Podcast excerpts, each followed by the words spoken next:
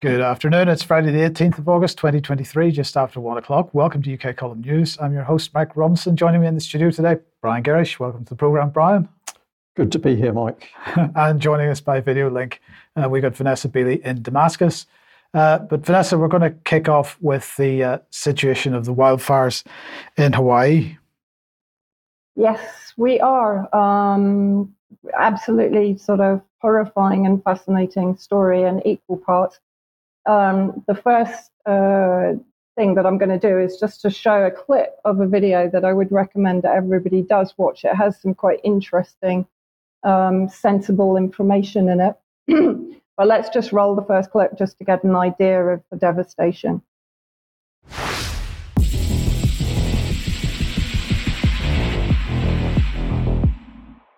Survivors of the Maui fire say that they received no warning and that the flames appeared so quickly that escape was difficult. Everything was suddenly in flames, and many found refuge in the ocean for hours while their homes burned to the ground and into the same powdery ash footprint we've seen in recent years. So far, it is estimated that nearly a thousand people have died. Locals are worried this includes hundreds of children who were home due to school being canceled that day. Several people are reporting that the government is not only doing little to help, but they are blocking local efforts to do so and are not allowing local donations through, and that they are blocking life saving medicine because it isn't federally approved. Denying people access to bring in supplies, just supplies for people to live. The government withholding every single one of our donations because we are not a part of FEMA and Red Cross. So none of this is eligible for giving out. Tell me why. I have no freaking clue. The people of Maui are on their own for now. And aside from the federal government's bureaucratic failure, they have good reason to be suspicious. Just like what we saw five years ago in Paradise, California, there was nothing normal about these fires. Within a day of burning, it was like a bomb went off. When you see the full the full extent of the destruction of Lahaina, it will shock you. It does appear like a bomb and fire went off, if I may. And all of those buildings virtually are going to have to be rebuilt. It will be a new. Yeah, sort of horrifying scenes. This was um, an eyewitness testimony that was kind of getting passed around on Facebook. I checked it out and found it on the LinkedIn of Dr. Kathy J. Forty, who was in Maui uh, when the fire broke out. If we just have a quick look, Mike, through the slides of her testimony.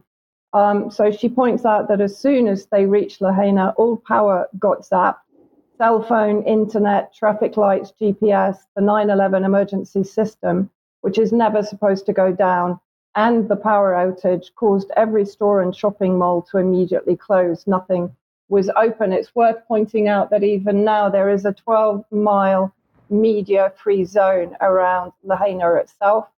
Um, no evacu- evacuation sirens went off on the day that the fires began. That was mentioned in the video.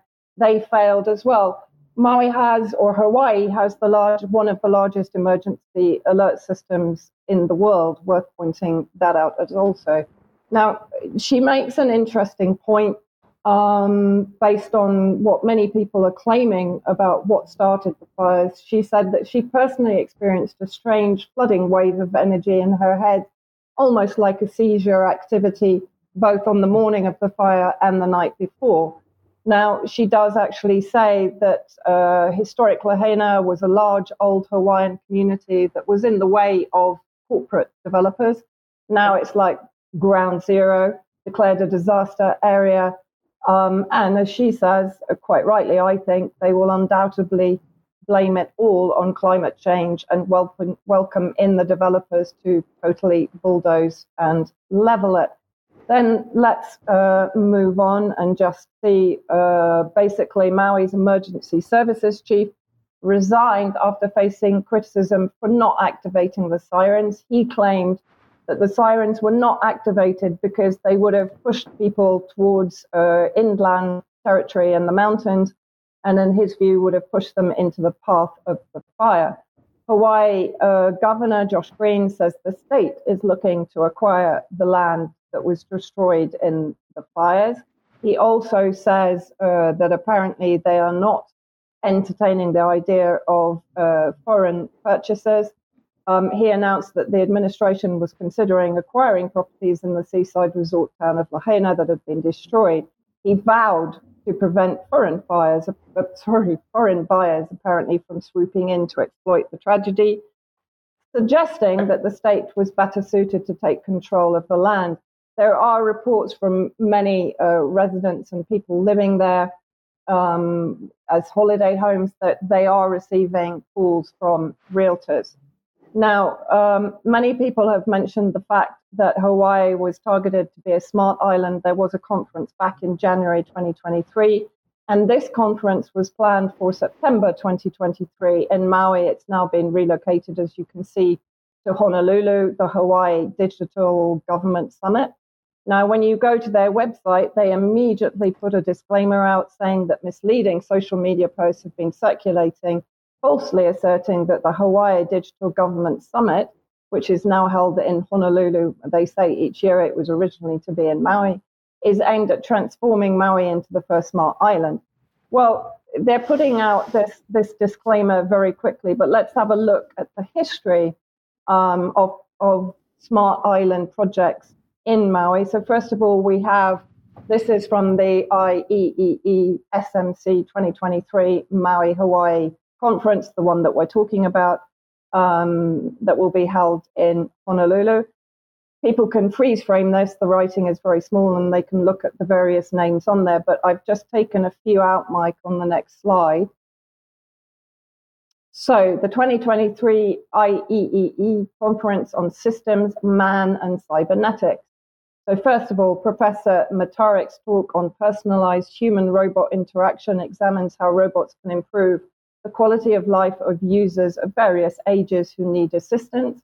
Professor Herrera's talk focuses on trust in artificial intelligence, a must have characteristic when AI is employed in healthcare, government, justice, and daily life.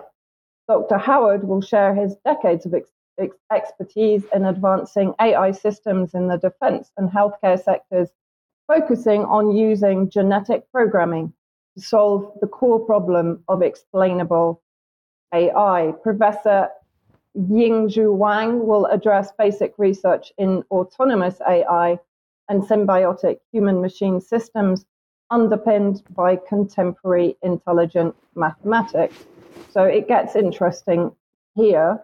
Um, so during the period between 2011 and 2016, there had been a smart community project called Jump Smart Maui JSM, held in the island of Maui, Hawaii, in the US, with the objective of effective utilization of re- renewable energy that had been penetrating on a larger scale and widespread deployment of electric vehicles.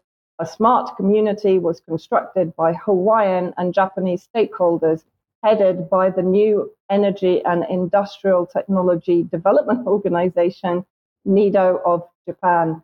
Smart community is a social system that integrates advanced environmental and energy technologies and provides citizens belonging to the community with sustainable, safe, and secure society. And then let's have a look at uh, the diagram. I will uh, send the link of the PDF uh, for this project um, to be put up in, in the show notes. But this is just a breakdown, basically. You can see on the left that NEDO is working with Hitachi, uh, what, I can't read the bank, and the Cyber Defense Institute. That's and Miz- in the US, Mizuho Bank. So I guess that's a Japanese bank. Yes, on the left are all the Japanese uh, collaborators, and on uh, the right, the US, which are predominantly Hawaii based uh, universities. Um, and you you can see when you when you freeze frame and zoom in the various projects that were um, being worked on. And as i say you can go to the pdf and read all about it. Um, and then moving on. Interesting that a lot of the university pages covering the kind of the smart island project for maui have been taken down from the web and can't be found even on the wayback archive uh, machine. Just moving on, mate. Yeah. Um, since COVID, this is quite interesting. Um, Hawaii home sales over 10 million, a lot over 10 million when I've looked into this, have grown sixfold. Billionaires uh, like Jeff Bezos, Mark Zuckerberg, Bill Gates has uh, large investments in hotels in the Hawaii region. Uh, Pierre Omidyar. So, so the entire billionaire complex has pivoted towards property in uh, Hawaii post COVID. Then let's look at what uh, Biden's up to. Um, so after his no comment uh, comment at his Delaware Delaware beach home last weekend, uh, Biden's response to Maui will be key. He's planning to visit the Maui disaster zone on Monday. And how much money has he offered to Maui residents? Uh, $700 to Maui fire victims, which sparks backlash, calling it insulting. As Kari Lake pointed out, it's 900 per household to fund the proxy war in Ukraine. 113 billion has been sent by the Biden administration to Ukraine to maintain the proxy war against Russia. Now, then I sort of thought, well, I'm going to have a very quick look into if there are any other such fires um, going on in islands that have been targeted as smart islands in the future. Um, remembering, of course, we talked about the Greek wildfires uh, a couple of weeks ago that were in the footprint of, of um, proposed um, wind farm um, projects. So, funnily enough, I found in Tenerife that out of control wildfires are raging in Tenerife. Um, and then moving on, I think there's some more information. The fires currently have a perimeter of 33 kilometers. They started in the mountainous areas inland of Arafo and Candelaria.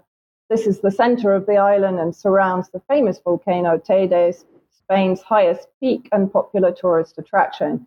7,600 people have so far been evacuated or told to stay indoors. Um, and that's just a map uh, from NASA's fire information showing uh, how the wildfires are centered inland. But then let's have a look at what has been proposed in Tenerife uh, in March 2019 that Tenerife should become a smart island.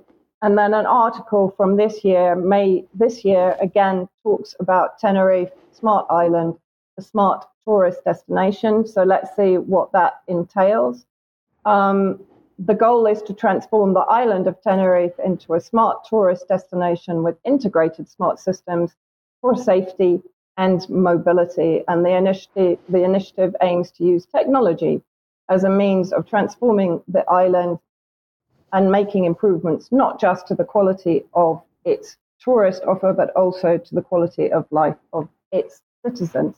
So, very interesting um, that Maui is not alone in this. Again, the fires themselves have, um, let's say, some questionable origin, as they did in Greece, but the fact that we're seeing the same uh, blueprint play out in Tenerife uh, does lead one to speculate that perhaps this has more to do um, with a campaign to enable uh, the introduction of certain uh, Agenda 2030 projects.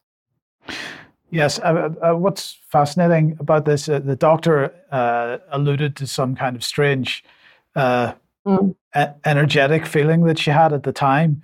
Um, mm if you if you think about uh, the and this is speculative, of course, but if you think about uh, the discussions about the effect of um, you know energy from the sun through a coronal mm. mass ejection hitting satellites and so on and causing widespread outages of satellites.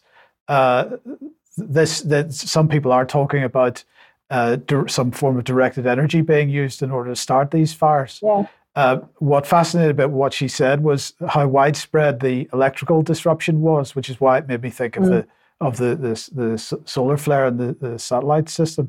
So, I mean, obviously, we can't know what started the fires. Uh, the clear, as as we already know, they have the, the the mainstream narrative seems to be climate change started the fires, but of course, climate mm. change doesn't start fires. Something has to start the fire. And so, was it somebody with a match, or was it somebody playing with lasers. What what was it? Well, it's a good question, Mike. I'll just just add to that that of course um, Hawaii a lot of experience of intense heat because um, uh, yeah. many people out there have had to deal with the volcano eruption and the lava flows, and you can see many film clips of of, of mm. huge lava flows destroying roads and buildings and communities. So Hawaii has got a special experience of what to deal uh, in a situation of fires, and yet this appears to have been so violent that it's caught many people by surprise. Somebody in the chat box has just said, burn back better. Uh, which is a little bit of a cynical response, but it gets us thinking. And it got me immediately thinking that in UK there's been a spate of fires in pubs. So the public house has disappeared, allowing a housing development to take place. So strange things do go on when real estate is the uh, subject. Um, but what's caused it? Um, some people are saying, well, could it actually be some form of a weapon? We just thought we would put this on screen. This is uh, UK Ministry of Defence, and here's the headline Making Science Fiction a Reality Future Directed Energy Weapons. And if we just have a look at a little bit more detail here, it says directed energy weapons are systems capable of discrete target selection that emit laser or radio frequency energy as the primary means to cause disruptive, damaging, or destructive effects on equipment or facilities. Um, now, obviously, in this particular advert by the Ministry of Defence, they're particularly talking about relatively sm- small scale systems particularly to be des- uh, designed to fit on board ships or, or even vehicles. Uh, but nonetheless, we're getting the evidence that these sorts of systems do exist, and actually they've been trialled and have been very successful. If I just bring in a little bit more, this is. Uh, uh MBDA, uh, which is a conglomerate company um, uh, the Ministry of Defence is working with this, but this is giving us a bit more detail about what it's calling sovereign laser directed energy weapons. And um, it's it's really very upbeat at the success of the weapons themselves, but they're looking for greater, um, uh, what's the word? A greater um, ability to track vehicles and focus in order to destroy smaller targets. So we, we can't say that any form of weapon has been used to start these fires. But if people think that energy weapons are something out of pure science fiction, they clearly aren't. And in my opinion, there's no doubt that the Russians in particular are very uh, uh, advanced in this field, which is how they're destroying zo- uh, drones in Ukraine. But having said that, of course, um, well, I'm not going to suggest that this is the Russians, but I've no doubt the BBC would be happy to suggest that. So we don't know, but um, energy weapons are real. Uh, you got any final thoughts on that, Vanessa? No, I mean, I, I think Brian's absolutely right. And if, if you look at the if if you watch the rest of the video that we showed a clip of, they do go into this in some depth.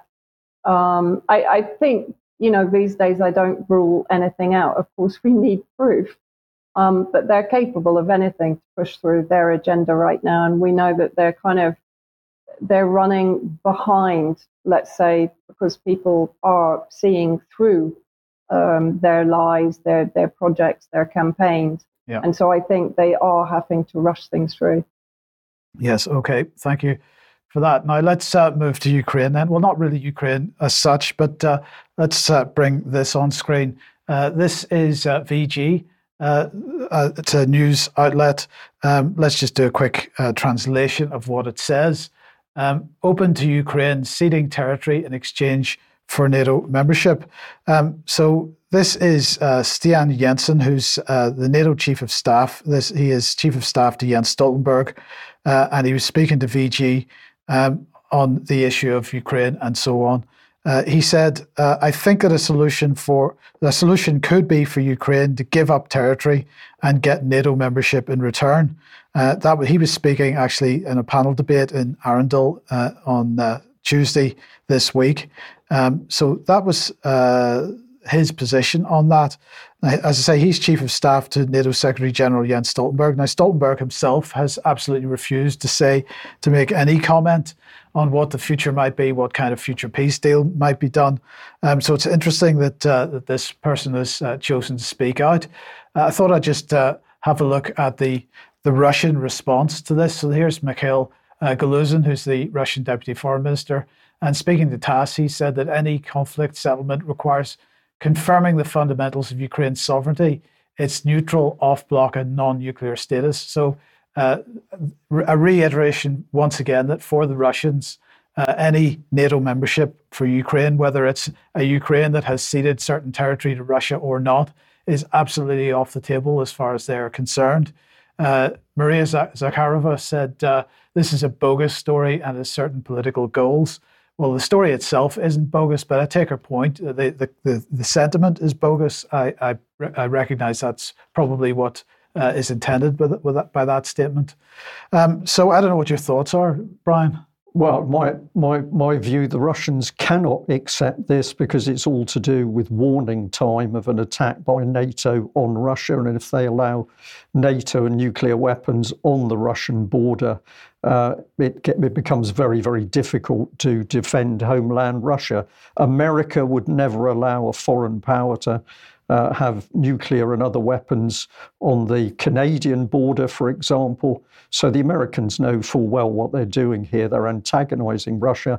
Uh, I would have thought the, the, uh, the, the limit for Russia would be a complete split in Ukraine, and they're going to take the whole. Russia will take the whole of the eastern territories, and that territory would be the protective zone, leaving NATO to take the western sector but that's my particular opinion.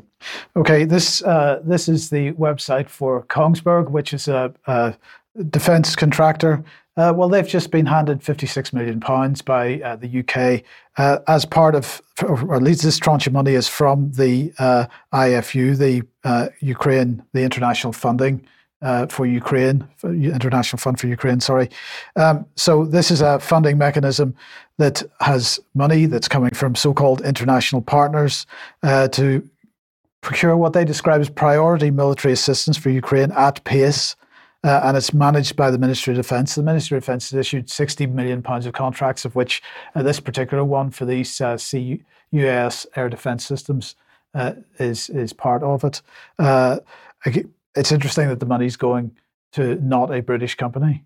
Uh, well, I think this is to keep it grey, Mike. If, if the procurement goes through UK system, it's possible to audit that system. But if it goes to overseas companies, that's impossible for the British taxpayer. So I think this is part of the government's deception on the public that it's arming foreign powers. It doesn't want the UK public to understand what's going on. So the contracts get awarded to overseas companies. Yes. And then I just very quickly, uh, want to mention uh, that the Czech Republic has ratified a defense treaty with the US uh, that, as this headline says in AP, makes it easier to, for the United States to deploy troops on Czech territory. Now, it still requires parliamentary approval, uh, but this uh, now means that uh, the US uh, has similar agreements with other countries, which sorry, which means that uh, they can ru- run their troops into Poland, Slovakia, Hungary, Lithuania, Latvia, Estonia, Romania, and Bulgaria uh, at the drop of a hat. So, uh, yes. Well, it's, it's, more ramping up the tension, isn't it? The more weapons go closer to the uh, to the Russian border, the more the tension increases. Yes. So now uh, I've got another story here from TASS. Uh, I think TASS was the origin of this, so so take that as you will. But I just wanted to mention this uh, because I think it's extremely important if it's true. MI6 prefers Ukrainian sabotage group for missions in Africa, according to an unnamed source uh, that the uh, the TASS is quoting. So let's uh, just bring up the sub- subheadline because this is a quote. The task of the Ukrainian squad, formed by British special forces, will be to carry out sabotage attacks at infrastructure facilities in Africa and to assassinate African leaders in cooperation with Russia. Um, so the person that uh, they have named as being in charge of uh, the pro- uh, project is uh, Vitaly uh, Prashchuk, who's on screen at the moment in this tweet.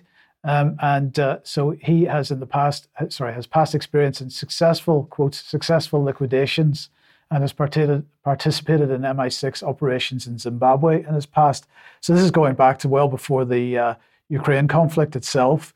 Uh, and uh, this particular tweet uh, making the point that he has connections uh, with British intelligence going back quite a number of years. So, Le- Lieutenant Colonel of the Ukrainian Military Intelligence Service, Uh, and uh, he, uh, as I say, born in Ukraine in 1980, carried out offensive operations in Donetsk and Luhansk in 2014 to 2018. Uh, he's been commander of, of sabota- sabotage and reconnaissance squad during that time. In 2015, he was enlisted to the 73rd Center of Maritime Operations and served in Ukrainian military intelligence until 2017. He's now retired from the military, but seems to be now taking part in this particular operation. Um, so uh, let's uh, just have a look at this. Why would they be so interested in attacking uh, Africa if this is true? Uh, well, here is Rosatom, because of course Russia and China, but Russia in this case, developing infrastructure very quickly in Africa, and this is not what the West wants to see. So, in this case, providing them with nuclear uh, reactors and uh, you know, civilian nuclear uh, uh, energy production, uh, but also this. now, this was originally announced. this is CAPS, the Central African Pipeline System. This was announced, I think, in 2021. Uh, it's still ongoing, and uh, this uh, article published in April uh, says CAPS, the uh, new gas mega project, aims to power Central Africa, but what cost? Uh, critics ask. Now, of course, it's getting criticism, but at the end of the day, the, the, the African nations are the North African nations are taking the and Central African nations are taking the attitude: if the West doesn't want Russian gas, if they're going to put sanctions on it, well, we'll get it because we need energy. So it's as simple as that. Now, I just want to, uh, just before I get comment from Vanessa and Brian, I just want to uh, show everybody or remind everybody of a little bit of video. We just got 30 seconds of it or so uh, of Ursula von der Leyen and uh, Tony Blair and just their attitude towards uh, Africa. Talking about Africa, this is not a typical place for NATO. We are very committed to NATO and other places, but um, Africa is a place where we need to be able to act as Europeans. For example, one of the things that my institute does is work um, in Africa, and at the moment we're particularly focused on the Sahel group of countries. That's that band of countries across the north part of sub Saharan Africa, where you've got exploding populations, um, dire poverty, radicalization, and extremism we may well face the next wave of migration and extremism from those countries. It makes perfect sense for Europe to have the military capability to help those countries with their security. And for that, we created the European Defence Union. Right. Right. So, so I just wanted to remind everybody. Uh, you'll have seen that that video, of course, was originally recorded, I think, in 2018 when Ursula von der Leyen was the German defence minister. But the point is the interest in North Africa has been there for quite a number of years, uh, and it is all about preventing Russia and China from g- gaining influence there. Uh, but this business of uh, uh Vanessa, uh, British intelligence agencies involved in these types of operations isn't just a problem for the Africans. No, I mean, I find it fascinating that they're going to be, according to the report, they're going to be taking, I guess, special forces from Ukraine. But who are those special forces? Are they the same mercenary special forces that were fighting alongside the Kurdish militias, for example, in northeast uh, Syria, that we know are now fighting uh, alongside the Nazi battalions in Ukraine? Are they going to be the ISIS terrorists or the other various terrorist derivatives brought in from Syria to Ukraine that are simply going to be percolated back into Africa, where, of course, they are already in existence, um, just under different branding. And, and does that then mean that those elements that were fighting, for example, in uh, Syria alongside the various US and UK proxies are working with MI6, which of course is something that has long been suspected and proven by the multiple um, court cases that have fallen apart when those mercenaries have come back and been put on trial for, for working with terrorist groups. I mean, uh, Yeah. Okay. Well, well, look. Let's move on to let's move to Al Tanf uh, and uh, At Tanf, if, uh, mm. if pronounced that properly. Al Tanf. Uh, so what's what's going on? What are the British up to there? Well, this is interesting. Someone pointed out that, that it would be very helpful to have a map of where all these bases are. So I'm complying with the request from a UK column viewer, I think it was. Um, so you can see Al Tanf uh, down on the border with uh, Jordan and Iraq. To the south is Israel, to the west is Lebanon. And then if you go up towards the border with uh, Turkey and Iraq in the north, you'll see to the northeast, that's the entire area to the east of Deir ez-Zor that is occupied largely um, by the US and their various proxies, including ISIS and the Kurdish Contras. So, what's happening at Al Tanf? Well, um, a video was discovered by a researcher friend of mine here in Syria. You can follow his Telegram channel at uh, Believe in Syria, the Resistance Axis. Um, and he found this video which clearly shows an armed group called Maghawir al-Thawra, which is a derivative of the Free Syrian Army. It's also known as the Syrian Free Army. It all gets very confusing with this rebranding. Being trained at Al Tanf uh, camp at the at the illegal military base, U.S. military base, by what I believe is a British uh, special ops guy, because the the Arabic is spoken with a British accent but not being trained in military activity, um, as one might suspect, but being trained in media activities. So very interesting. Um, please roll the video, Mike. Right. So we'll just say you need to read the subtitles on this, but let's have a look. Yeah. حينا حي بريطانيا حينا حي الثوار حينا بسم الله الرحمن الرحيم. الحمد لله رب العالمين. معز عباده. بعيد. Go ahead. That's fine. You can start over. هو اشغال داعش في جبهات قتال ليتسنى لبقيه فصائل الجيش الحر في سوريا لتحقيق النصر ضد النظام. حركات يعني اليدين يعني مو مشكلة بس حركات الاجل بس بس بالضبط. يعني أيوه. تمام؟ افهم شوي؟ يعني مو بسرعة لا مشكلة. لدينا وقت. داعش أو دوائش هم جيدين. لماذا؟ في ربط بين الرسالة والأنشطة. إذا في رسالة دائما في أنشطة مع الرساله إذا في أنشطة في رسالة مع مع الأنشطة. تمام؟ أنت يعني ذكر التعاون مع التحالف الدولي أحسن شيء نحن شريك التحالف الدولي على الأرض السورية. تمام؟ أنت الشريك تمام؟ فهذا يعني هذا جيد بالنسبة للجماهير في المجتمع الدولي. تمام؟ أنت مو بس هي مو بس علاقات يعني عادية.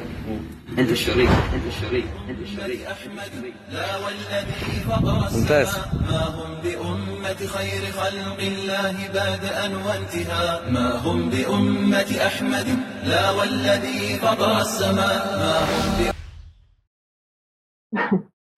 So, uh, so the, the ending. the yeah. ending. This was actually taken from a from a terrorist uh, YouTube channel, by the way. So, you know, obviously they're also promoting themselves there at the end.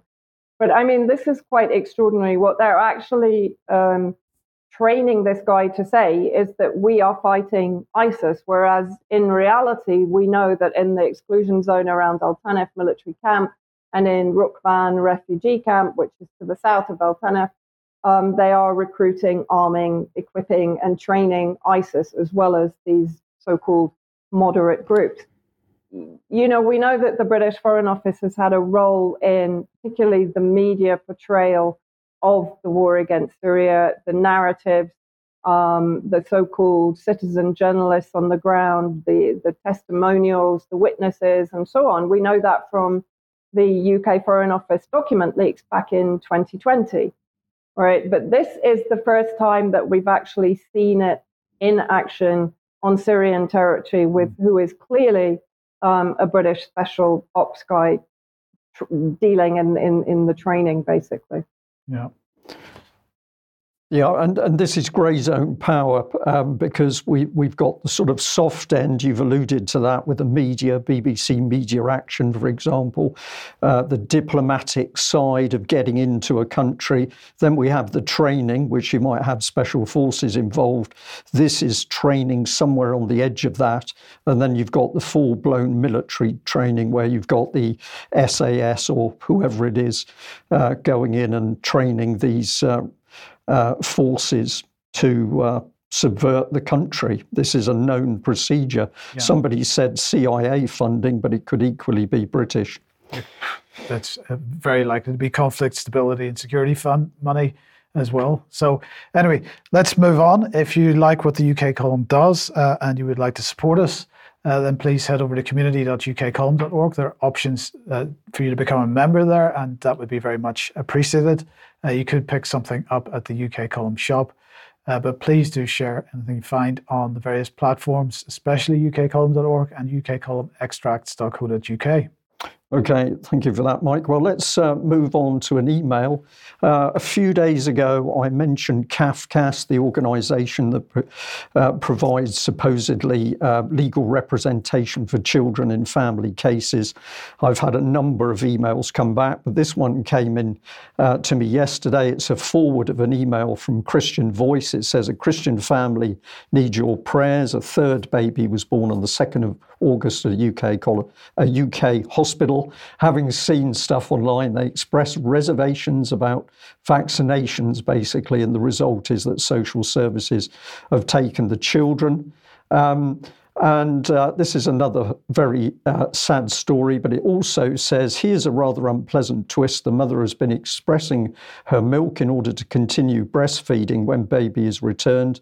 But when uh, social services allowed the couple to see their baby Friday, Friday last week, they refused to allow her to breastfeed. How cruel is that? Well, of course, I've mentioned this, and this is not unusual at all, and it's very often a sign that they intend to take the child uh, for adoption or at least long term fostering, and indeed it's very cruel. But let's uh, jump from that into the BBC, and there's been an exceptionally brave lady, uh, Patrizia Cialfi, excuse me, who's been working for uh, many years on tracking down why the authorities won't talk about child abuse. Uh, let's have a look at whatdotheyknow.com. If you go there, uh, you can have a look at these headlines, which are all to do with freedom of information requests, failure to respond to news of child sex exploitation. Uh, this was a request into the BBC. You can see it's labelled long overdue. Evidence to support statement about child sex exploitation. This is to do with South Yorkshire police and the crime commissioner. Uh, and this amazing lady, lady, Patrizia, has been chasing these through. Evidence to support Nazir Afzal's claim about a 2008 circular about child sexual exploitation, and this one here, cover up of child sexual exploitation by Sheffield City Council. All of these are long overdue or awaiting internal review. But let's get on to the meat of this, and this is to do with uh, uh, what this lady has been doing to challenge the BBC. So here's one of the responses that came into her on the 26th of June, and uh, she's putting questions about um, information around the abuse of children, and the BBC is very reluctant to respond. Here's part of the response. I have reviewed the request and read the relevant correspondence, law and guidance, and liaised with staff in the relevant department. I uphold the BBC's initial decision. So, not a lot of surprise there. Um, now, what uh, was upset about was that basically, once she began to challenge the fact the BBC didn't want to release information they held about child sexual abuse, uh, emails were being diverted, and this was. Uh, um, causing the whole process to slow down. But take the point here that the BBC's own lawyer upholds the BBC's initial decision. What a surprise. Now let's bring in this lady, very, very important lady. This is Dame Elan uh, Closs Stephens, DBE. Um, she's acting um, chair at the moment with the uh, um, BBC board, and she's responsible for upholding and protecting the in- independence of the BBC. Also, that the BBC maintains the highest standards of corporate governance.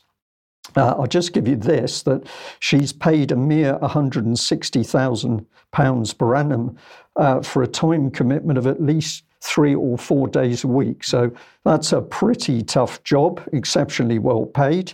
Um, but she's obviously going to be uh, looking after the BBC. And this is part of a reply that came back to Patrizia uh, and it says here that the acting chair, Elan Closs Stephens, has asked that I respond on her behalf to your email dated the 27th of July, sent via Aber- Aberystwyth University. That's where she's got some connections. As you'd already be aware, the BBC has responded to your Freedom of Information request and has also undertaken internal review. Um, uh, but basically, it says we've done everything under the Act. Now, remember that the subject of all this is that the BBC doesn't want to release information they hold around the abuse of children. So, if I follow this through, it says you have been emailing various BBC departments and journalists with information for over a year. It's due to the volume of these emails from Patricia, uh, and that the same information is being provided multiple times that the BBC had to take steps steps to help manage the receipt of this correspondence. Now, this is disingenuous and or untrue because the whole problem is that the BBC won't release the information it's got. And uh, if I just go through this a little bit more, I encourage people to go to the What They Know website to track this through themselves. Um, but the reply uh, here from Patrizia herself is it says, in essence, your reply attempts and fails to justify what is seen as unlawful action, preventing the lawful disclosures re- relating to child sex exploitation. And uh, what is all this in relation to? Well, part of it is due to a testimony from this gentleman, uh, Nazir Afzal, he was originally uh, working with the Crown Prosecution Service and he was Chief Crown Prosecutor for Northwest England uh, in 2011. He finally left the Crown Prosecution Service in 2015, but he actually, on a BBC programme, uh, disclosed something very significant. Let's hear what this gentleman had to say to the public the, the, the wider issue. These girls were calling out this behaviour for a long time before anything was done. Absolutely, Karen. If you think about it, uh, you may not know this, but back in 2008, uh, the Home Office sent a circular to all police forces in the country saying, uh, as far as these young girls who are being exploited in their, in towns and cities, we believe that they've made an informed choice about their sexual behaviour, and therefore it's not for you police officers to get involved in. If that's the landscape coming from the top down in 2008, rest assured, all agencies are going to listen to it. Um, it only changed um, because of uh, the work that we did and the work that the Times newspaper did in 2010-11. The fact that we were able to bring the prosecution in Rochdale led to this investigation in West Yorkshire opening. It only opened in 2013, and the series of prosecutions that have followed indicate to me that the agencies are getting it right now. But the reality, of course, is that we've lost a generation of young girls who've been left behind and abused. So this man said back in 2008 that there had been uh, some form of paperwork through closing down police investigations of abuse.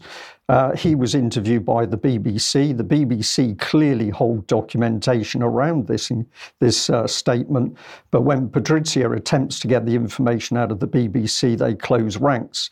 Um, so I just, uh, if we can just pop that one back on screen a second. Uh, so in uh, information which Patrizia is talking about. She mentions Nazir Afzal here, whistleblowing in 2008, uh, and talking about the Home Office claiming um, that when 11 year old girls uh, were, were being abused, actually they were making informed personal lifestyle choices to have sex with multiple elderly males from an identified demographic group on a nightly basis and therefore, according to the Home Office, this is not an issue that the police, and by extension the Crown Prosecution Service, should be concerned with. You, the BBC, have also been presented with the very evidence demonstrating that in every case involving child sex exploitation, every public authority or quango or government institution has always refused to provide information, even when the public records show that they have it. So this lady is, uh, I'm going to say, really going for it. I'll just pop this on screen briefly. People can freeze it. So she's talking here again about Nazir Afzal and his interview with the BBC, but of course, uh, pointing out that this also impacts on Keir Starmer. And, uh, and giving another example where the BBC's been provided with evidence uh, that Matt Jukes, formerly of South Yorkshire Police during the worst of the child sex exploitation in Rotherham and Sheffield, uh, defiantly refuses to provide any information, even when advocating transparency to his peers, and is now a senior officer in the Met. And it goes on and the nub of it is, is that the BBC is absolutely closing ranks to make sure that this lady cannot get information out of the BBC under the Freedom of Information Act. And at the end of this particular text, um, uh, Patrizia is saying that the victims and survivors of child sex exploitation deserve better. And I'm going to say they most certainly do, but they're unlikely to get help from the BBC that's doing everything it can to make sure that information they hold doesn't become public. Okay, uh, let's move on to health then and the UK Health Security Agency. Now, here's uh, Maria Caulfield. Uh, she's health minister. She's written to the UK HSA to know what, so, th- so that they know what their responsibilities are for the next two years, 2023, 2024. Um, and uh, so in her letter, she said, uh, I would like to start by thanking everyone at the UK Health Security Agency for your work this past year to protect the public and develop the core capabilities of the agency. Uh, she said, You provide the UK with the permanent standing capacity to prepare for, prevent, and respond to threats uh, from infectious diseases, from chemical, biological, radiological, and nuclear hazards, from other environmental hazards such as extreme weather events, uh, from health hazards that arise from disasters. So that's what the UK HSA is supposed to do. Uh, but it goes on to talk uh, about specifics then, and it just chose a few. The UK HSA will synthesize their multiple areas of expertise into a single organizational view, which ca- can be used to advise the public health system, uh, chief medical officers, and relevant ministers. So it's going to do all of these things. It's going to make sure the public's informed. It's going to make sure chief health, medical officers are informed. And it's going to make sure relevant ministers are info- informed. That's uh, that's good stuff. I'm, I'm, feeling safer already. Absolutely. yeah. So let's look at the specifics. Uh, they will put in place capabilities and resources to enable the organisation to respond to requests from the COVID 19 inquiry as a re- uh, as required as a core participant. So that's what they've got to do over the coming 12 to 24 months.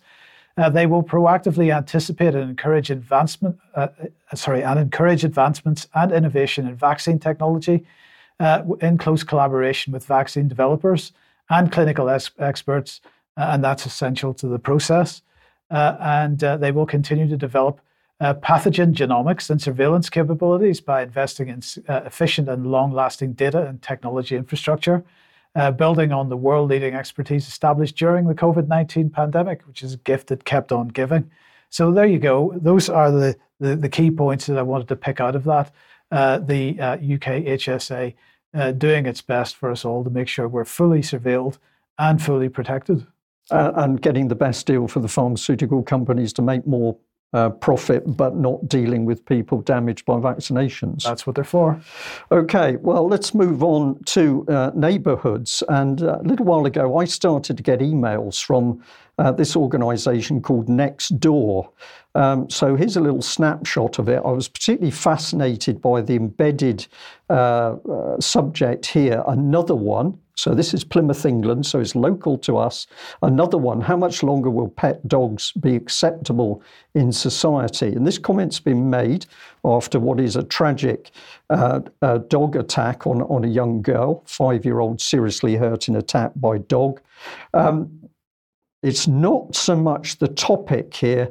I'm talking about the vehicle bringing me this news. So we could have a discussion about uh, getting rid of dogs and why why that could be wanted by certain people, but I'm interested in this vehicle. Uh, and I, a while ago, started to challenge this organisation. Um, as to what they really were. So I started to send some emails, but in particular, I was interested in how Nextdoor got my uh, email address. And when I started to communicate with them, I wasn't too sure who I was communicating with because you can see here in one of the replies, it's from Nextdoor Australia. So it's next door, it's talking about matters in the Plymouth locality. But when I go to the company, I seem to be talking to Australia. Uh, these are some of the texts that went back and forth. Uh, you can freeze the screen to have a look at them, but I'm asking about. Um, my data. They told me they verified my account. I asked to close the account, but that seems to be very difficult. And I get more and more curious. And eventually I put in a subject access request because I want to know how much material this company holds on me. And significantly, I never was able to get a response to my subject access request. So, who was I dealing with? Well, where did I go? I went and had a look at uh, what Companies House had to say. Um, Nextdoor Europe UK Limited, uh, we can see two directors here, and significantly, they're both American. And if I look at the contact address, I've apparently got to get in contact with San Francisco in order to take up a data access or a subject access request here in UK. So who holds the jurisdiction over this com- company and its adherence to UK law? I don't know, and I don't think the company does. Uh, but this is more of it on the internet. Uh, Nextdoor, I went to the board of directors, directors as I always do, and uh, let's have a look at some of the people. Uh, we, we're going to very quickly see we've got everything from Walmart to venture capital and Rand, which uh, always catches my attention. So if I bring in some of the individuals, I've got Sarah Friar. She sits on the board of Walmart and the advisory board of Hope Global. This is all organizations due, due to make the world into a better place. I've got uh, Jason Pressman. Um, uh, he was vice president of strategy and operations at Walmart. Uh, uh, then I can bring in venture capital and hedge funds. We've got Mary Meeker. Uh, she handles somewhere between about 13 and and 40 billion US dollars. Uh, I've got another one here, CEO of Bryant uh, Group Ventures. And uh, if I bring in the last gentleman that I selected, it was Chris Varelas. And if you look at the end of his little CV, it talks about global ventures and the RAND Corporation Center for Global Risk and Security. So, what does this company do? I get the impression, and this is just my personal uh, feeling, that they're sucking up ever personal, ever more personal information in local communities across UK, and presumably that data is of value to people who would like to know every aspect of our life. So if you've come into contact with them and you have information or an experience, uh, we'd like to hear from you.